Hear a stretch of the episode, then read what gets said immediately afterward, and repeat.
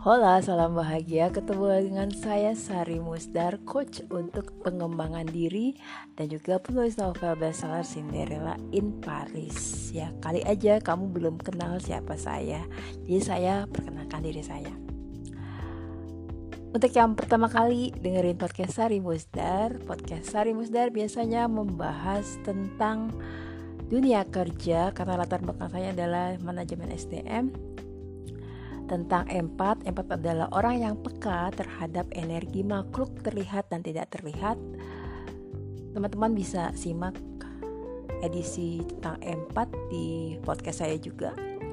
Terus saya juga ngebahas tentang self love atau inner self dan tentunya saya membahas tentang pengembangan diri. Pengembangan diri ini saya bahasnya dari segi manajemen SDM, juga dari segi NLP, Neuro Linguistic Programming, juga dari PACE. PACE ditulis Bazi, B-A-Z-I, adalah astrologi Cina kuno. Kalau teman-teman ingin tahu apa itu PACE, saya sudah banyak uh, buat materi tentang pace silakan simak masih di podcast saya juga tentunya atau di Instagram saya saya baru aja bikin uh, video yang cukup lumayan ya sekitar 9 menit bisa disimak di Instagram saya @sarimustar. Teman-teman percaya nggak sih untuk bisa sukses kita mesti punya faktor X atau luck. Tapi apakah luck itu memang sudah dari sononya dan gak bisa dirubah lagi atau gimana?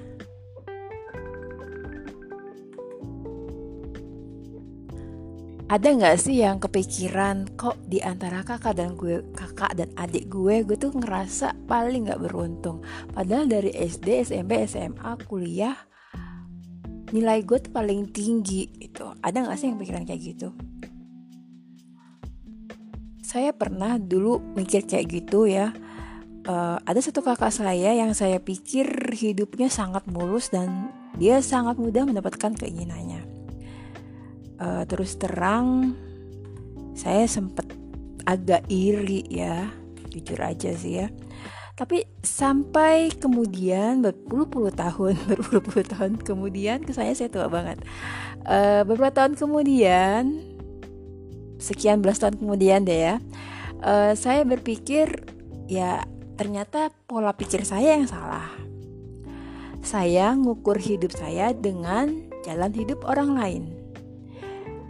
Jadinya saya lebih sering gak bersyukur karena gak bersyukur itu mungkin Allah gak menambahkan kemudahan atau Allah tidak memberikan uh, memanifestasikan apa yang saya inginkan atau saya butuhkan. Sebenarnya sih memang pada sebagian orang Allah memberikan privilege tertentu.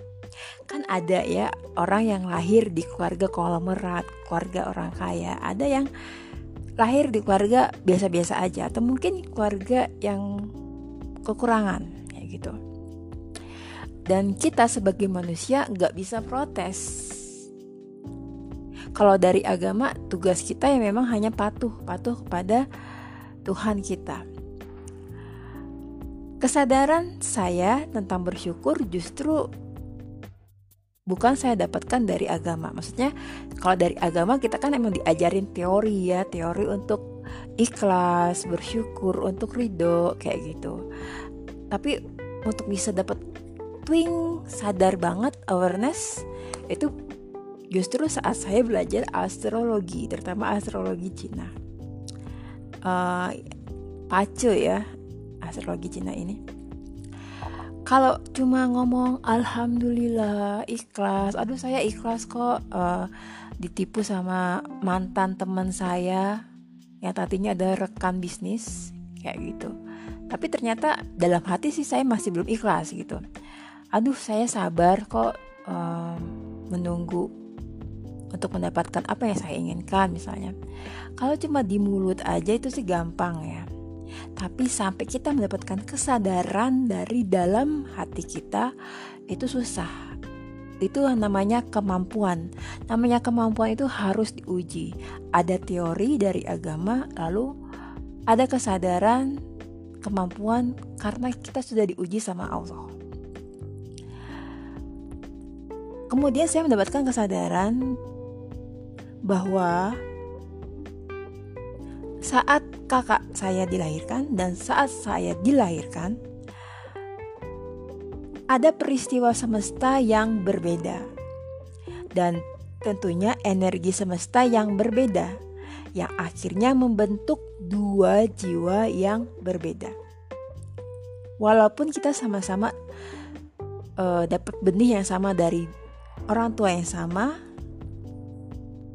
saudara sekandung, pasti nggak akan sama persis ya. Saudara kembar pun mungkin nggak sama persis. Dari spiritualitas dan astrologi Cina saya paham energi atau chi atau ki uh, energi bahagia, energi bersyukur, energi bersemangat menyemangati hidup. Walaupun mungkin kita kadang-kadang kan nggak selalu hidupnya mulus ya. Energi kreatif untuk menyiasati segala ujian hidup, energi harapan apalagi dalam keadaan seperti ini wabah kita masih punya harapan untuk masa depan energi cinta terutama cinta yang terbesar adalah cinta orang tua ke anak-anaknya adalah energi yang frekuensinya paling tinggi untuk menarik keberuntungan. The more we have high energy, the lucky we are. marah, kecewa, sedih, benci, takut, malu, rasa bersalah adalah energi terendah. Saya belajar dari Pace, keberuntungan itu ditentukan oleh tiga hal. Yang pertama adalah heaven opportunity, kesempatan yang diberikan dari surga atau dari Allah ya. Suatu yang kita nggak bisa milih dan nggak bisa kita kendalikan. Privilege dari Tuhan. Beberapa saat yang lalu ada yang teman eh, teman-teman yang iri pada staff milenial staff khusus milenial karena ada yang lahir dari keluarga kaya ada yang macam-macam gitu ya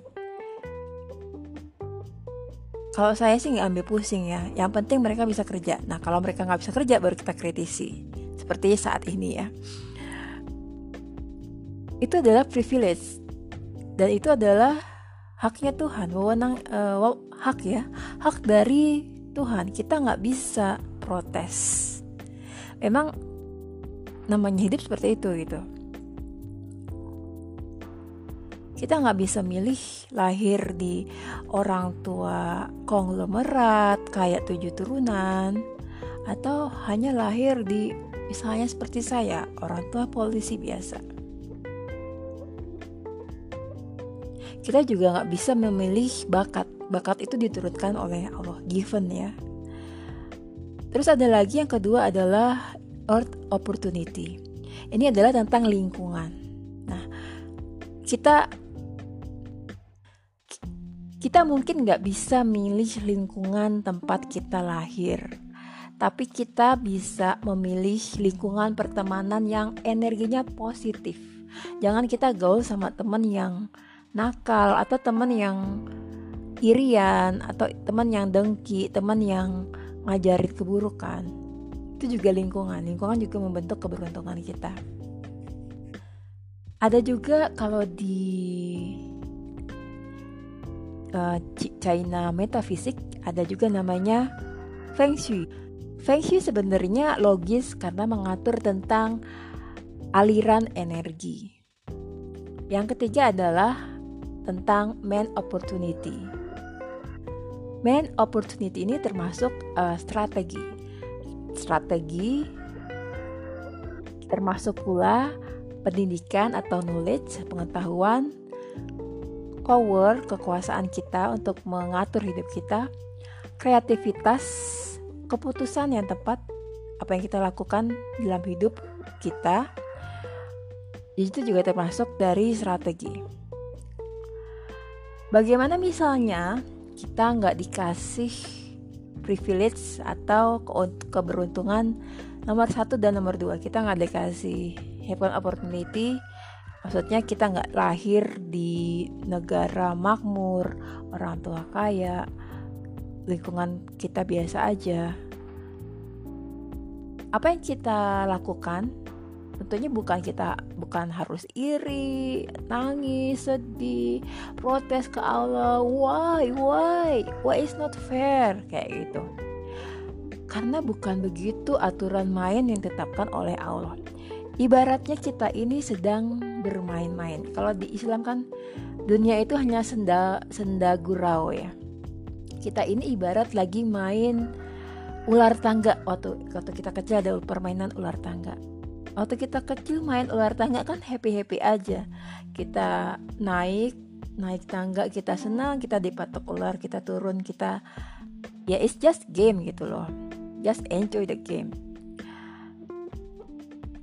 kalau kita nggak punya satu keberuntungan satu dan keberuntungan dua, kita masih punya satu sumber keberuntungan, akal atau strategi.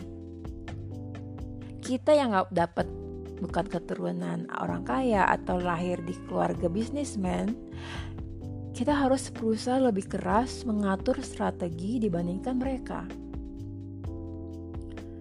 Ini yang selalu saya sarankan ke orang-orang yang datang curhat ke saya atau orang-orang yang minta coaching ke saya dan merasa dirinya nggak beruntung. Nggak usah terlalu serius ngadepin hidup. Hidup ini cuma permainan. Tapi untuk menang, kita harus tahu kekuatan diri kita. Dan tetap cheerful supaya kita punya energi yang sangat tinggi sehingga kita bisa menarik memanifestasi keberuntungan. Dan selama ini kita tetap senang-senang aja tetap bahagia untuk menikmati permainan sambil mengatur strategi yang terbaik itu kenapa teman-teman? Biasanya yang datang ke saya coaching terus mbak hidup saya kok gini-gini aja. Terus saya lihat uh, baca profilingnya. Sebenarnya Allah sudah menentukan cara dia untuk bahagia dan sukses. Cuma ya mungkin karena pendidikan maksudnya orang tua kan nggak tahu ya zaman dulu kita nggak ikut psikotes segala macam uh, terus nggak tahu kira-kira karakter yang asli seperti apa bakatnya seperti apa terus struktur dia nanti akan menjadi apa itu kan nggak tahu. Jadinya setiap orang di Indonesia kan lebih punya jalur yang sama untuk menjadi sukses. Padahal jalur yang sama itu nggak semua orang bisa berhasil karena nggak semua orang punya bakat dan karakter yang sesuai yang mendukung jalur yang diambil itu yang seragam. Misalnya harus jadi PNS semua harus jadi karyawan semua atau zaman sekarang lagi ngetrend startup semua orang pengen bikin startup. Padahal karakter sama profes serta strukturnya nggak mendukung untuk jadi uh, pengusaha. Ya kan kalau kemarin pengusaha itu dia harus punya profil utamanya adalah pionir warrior dan leader. Kalau itu nggak punya ya nggak usah ikut tren untuk jadi pendiri startup. Tetap aja jadi profesional. Jadi profesional juga bisa kaya loh. Jadi konsultan juga bisa kaya. Asal bener-bener kita develop uh, develop bakat kita. Profil bakat yang ada di Pace kita fokus aja di situ. Kayak saya profil utama saya kan uh, performer. Padahal saya kaget saya, karena saya aslinya pemalu saya aslinya pemalu beneran. Uh, saya jadi HRD juga uh, kan juga ada tugas untuk sosialisasi program ya. Penyampaiannya biasa-biasa aja mungkin kesannya membosankan tapi namanya juga di kantor orang mau nggak mau harus dengerin kan. Tapi kalau setelah saya beberapa tahun kemudian setelah saya jadi coach untuk digital marketing atau jadi narasumber saya harus promosi buku saya. Saya belajar banyak dari uh, announcer di radio. Mereka sangat keren banget kan komunikasinya. Nggak boleh ada jeda semenit gitu ya.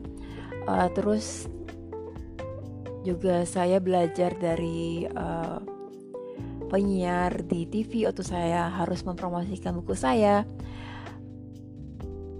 dan saya pikir-pikir waktu kecil emang saya senang tampil sih waktu SD hari pertama saya langsung tampil untuk nyanyi padahal suara saya nggak bagus-bagus banget jadi sebenarnya teman-teman kalau kita mau jujur profil bakat yang ada di Pace itu sebenarnya dulu pernah muncul saat kita waktu masih kecil, waktu masih nggak takut untuk dihakimi, dijudge oleh orang lain. Cuma mungkin seiring perjalanan, uh, trauma masa kecil atau trauma saat remaja atau trauma saat sudah dewasa, akhirnya kita tidak yakin bahwa itu adalah profil bakat kita. Sekian dari saya masih tentang pace. Inilah hikmah yang saya dapatkan dari belajar China Metaphysics atau belajar pace. Di China Metaphysics ada istilah don't only win the battle but also win the war. Kadang-kadang kita menang pertempuran tapi kita tidak menang perang. Ya, seperti itu. Ini adalah pace untuk pengembangan diri. Semoga bermanfaat. Jika bermanfaat, mohon jadikan podcast Sari Musdar sebagai podcast favorit. Kalau ada pertanyaan, silakan uh, eh, DM saya di Instagram saya Sari Musdar. Saya insya Allah akan menjawab sesuai dengan uh, antrian yang masuk di DM saya. Sekali lagi semoga bermanfaat dan semoga semua makhluk berbahagia. Salam sukses dan bahagia.